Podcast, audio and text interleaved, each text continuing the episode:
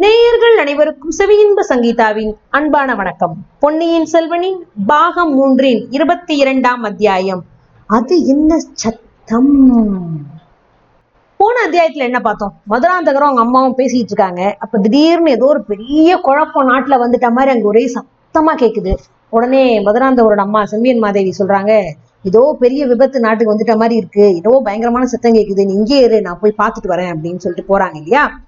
இப்ப என்ன நடக்குதுன்னு பார்ப்போமா? இப்ப குந்தவையை பார்க்கறதுக்காக வந்தியத்தேவன் எப்படியோ அடிச்சு பிடிச்சு உள்ள வந்தான் அப்புறம் மாட்டிக்க பார்த்தான் அப்புறம் ஆழ்வார்க்கடியான் மூலமா இப்போ குந்தவையை பார்க்கறதுக்கு வந்திருக்கிறான். இப்ப அங்க என்ன நடக்குதுன்னு பார்க்க போறோம். ஓடைக்கு பக்கத்துல வந்தோடனே படகுல உட்கார்ந்து இருந்தது அரசலங்குமாரி குந்தவை தான் அப்படிங்கறத வந்தியத்தேவன் நல்லா தெரிஞ்சுக்கிட்டான். ஆழ்வார்க்கடியான் அந்த இடத்துல நின்றுகிட்டு இருந்தோடனே வந்தியத்தேவனும் தங்கியே நிக்கிறான். பா ஏன் நிக்கிற? இளைய பிராட்டி ரொம்ப நேரமா உனக்காகத்தான் காத்துட்டு இருக்கிறாங்க படகுல ஏறினோடனே இளவரசர் வந்துட்டாரு பத்திரமா இருக்கிறாரு அப்படிங்கிற நல்ல சமாச்சாரத்தை முதல்ல போய் சொல்லு.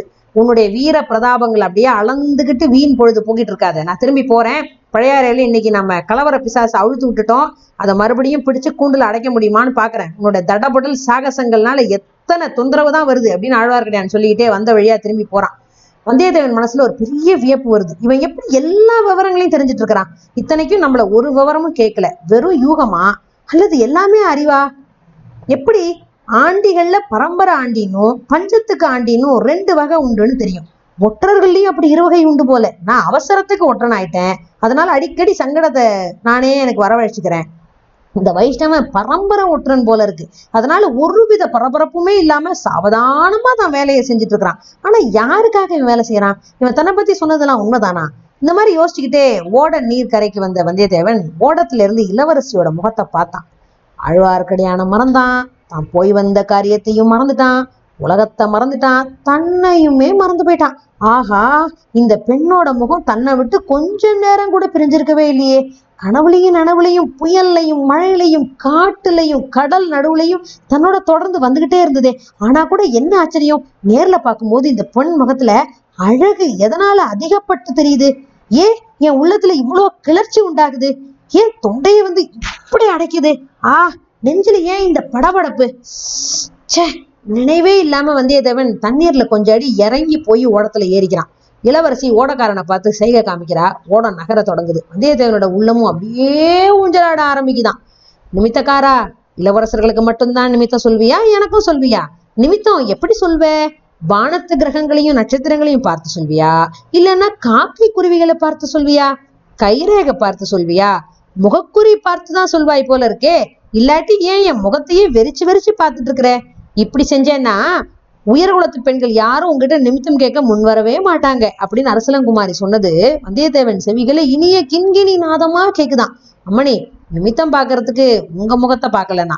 எங்கேயோ எப்பவோ பார்த்த முகம் மாதிரி இருக்கேன்னு ஞாபகப்படுத்திக்க முயற்சி பண்ணேன் தெரியும் தெரியும். நீங்க ரொம்ப மறதிக்காரர்னு எனக்கு நல்லா தெரியும். நான் ஞாபகப்படுத்துறேன். ஏறக்குறைய நாற்பது நாளைக்கு முன்னாடி குழந்தை ஜோசியர் வீட்டுல முதன் முதையா பாத்தீங்க அப்புறம் அன்னைக்கு அரசலாற்றங்கரையிலையும் பார்த்தீர்.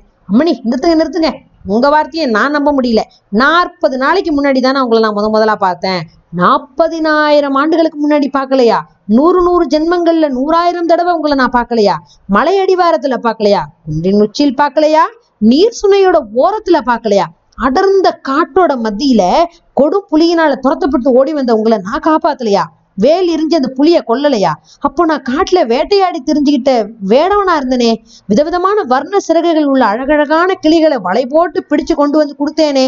நீங்க அந்த கிளிகளை எங்கிட்டேருந்து வாங்கிக்கிட்டு போய் வானத்துல பறக்க விட்டு விட்டு கலகலன்னு சிரிச்சிங்களே. ஒரு சமயம் நான் மீன் பிடிக்க வளைஞனா இருந்தேன்.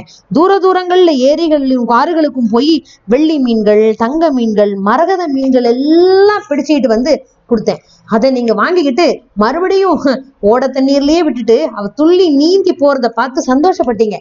தொலைதூரங்கள்ல கடல்களுக்கு போய் கடலோட ஆழத்துல மூச்ச பிடிச்ச முழுகி முத்துக்களையும் பவழங்களையும் சேகரித்து கொண்டு வந்து உங்கள்கிட்ட கொடுத்தேன். நீங்க அதை கையினால் அப்படியே அளந்து பார்த்துட்டு ஊர்ல இருக்கிற சிறுவர் சிறுமிகள் எல்லாரையும் கூப்பிட்டு அவங்களோட சின்ன சின்ன கைகள்ல அந்த முத்துக்களையும் பவளங்களையும் கொடுத்து அனுப்பிச்சிட்டீங்களே. முன்னூறு வருஷங்கள் வளர்ந்த இலந்தை மரத்திலிருந்து முப்பது ஆண்டுகளுக்கு ஒரு முறை விளையும் இலந்தை கனியும் காத்திருந்து பறிச்சிட்டு வந்து உங்ககிட்ட சமர்ப்பித்தேன். நீங்க என்ன பண்ணீங்க? எங்க வளர்த்த அந்த நாகனவாய் பறவைக்கு அதை கொடுத்துட்டு அது கனியை கொத்தி கொத்தி தின்றதை பார்த்து கழித்து சிரித்துக்கிட்டு இருந்தீங்களே.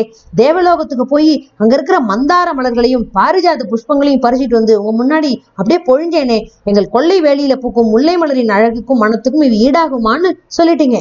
தேவேந்திரன் கிட்டேந்து அவர் அணியிற ஒப்பில்லா ரத்னஹாரத்தை வாங்கி கொண்டு வந்து கொடுத்தனே. ஒழுக்கமற்ற இந்திரன் அணிந்த மாலையை நான் கையினாலையும் தொடுவேனான்னு சொல்லிட்டீங்களே. கைலாசத்துக்கு போய் பார்வதி தேவியின் முன்னால தவங்கடந்து தேவி பாதயத்தில் அணியும் சிலம்ப வாங்கிக்கிட்டு வந்தேனே. உங்க பாதங்கள்ல சூட்டிடுறதா சொன்னேன். ஐயோ ஜெகன்மாதாவின் பொற்பாத சிலம்பு ஏன் காலில் படலாமா? என்ன அபச்சாரம்? ஆகா கொண்டு போய் கொடுத்துட்டு வான்னீங்க.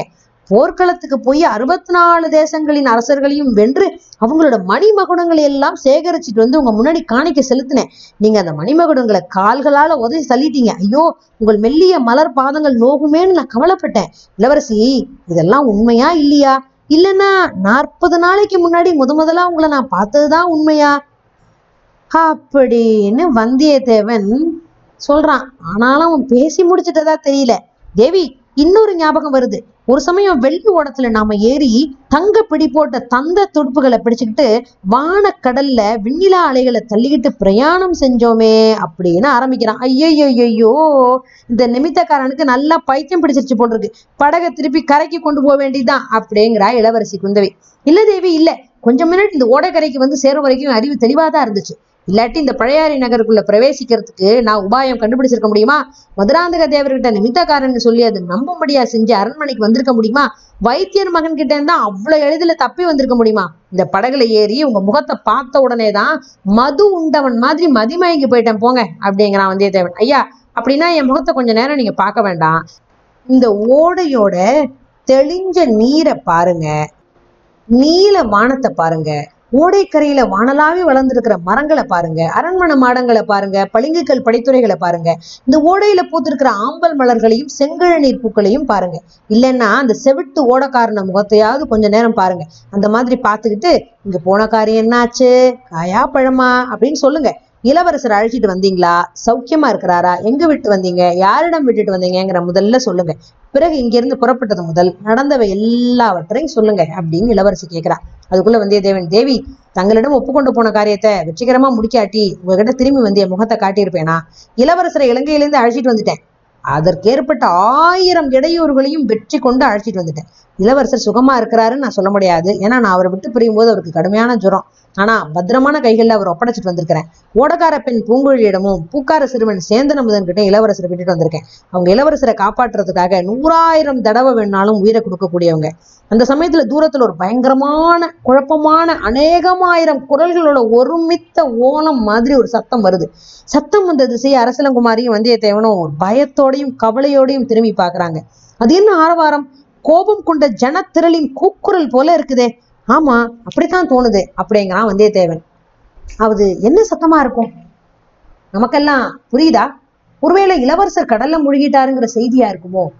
அது குந்தவை காதுக்கு வந்து சேர வாய்ப்பே இல்லை. ஏன்னா வந்தியத்தேவன் வந்து விஷயத்த சொல்லிட போறான். இளவரசர் பத்திரமா இருக்காருங்கிற விஷயத்த இது வரைக்கும் சொல்லிட்டான். இப்போ மேற்கொண்டு அந்த ஜனங்க என்ன பண்ண போறாங்க? அவங்களுக்கும் இந்த விஷயம் தெரிய போகுதா? பொன்னியின் செல்வன் எப்படி ஊருக்குள்ள திரும்பி வரப்போறாரு? இதெல்லாம் தெரிஞ்சுக்கணும்னா அடுத்தடுத்த அத்தியாயம் வரைக்கும் கொஞ்சம் காத்திருக்கணும். செவி இன்பம்க்கு தொடர்ந்து சப்ஸ்கிரைப் பண்ணணும். நன்றி.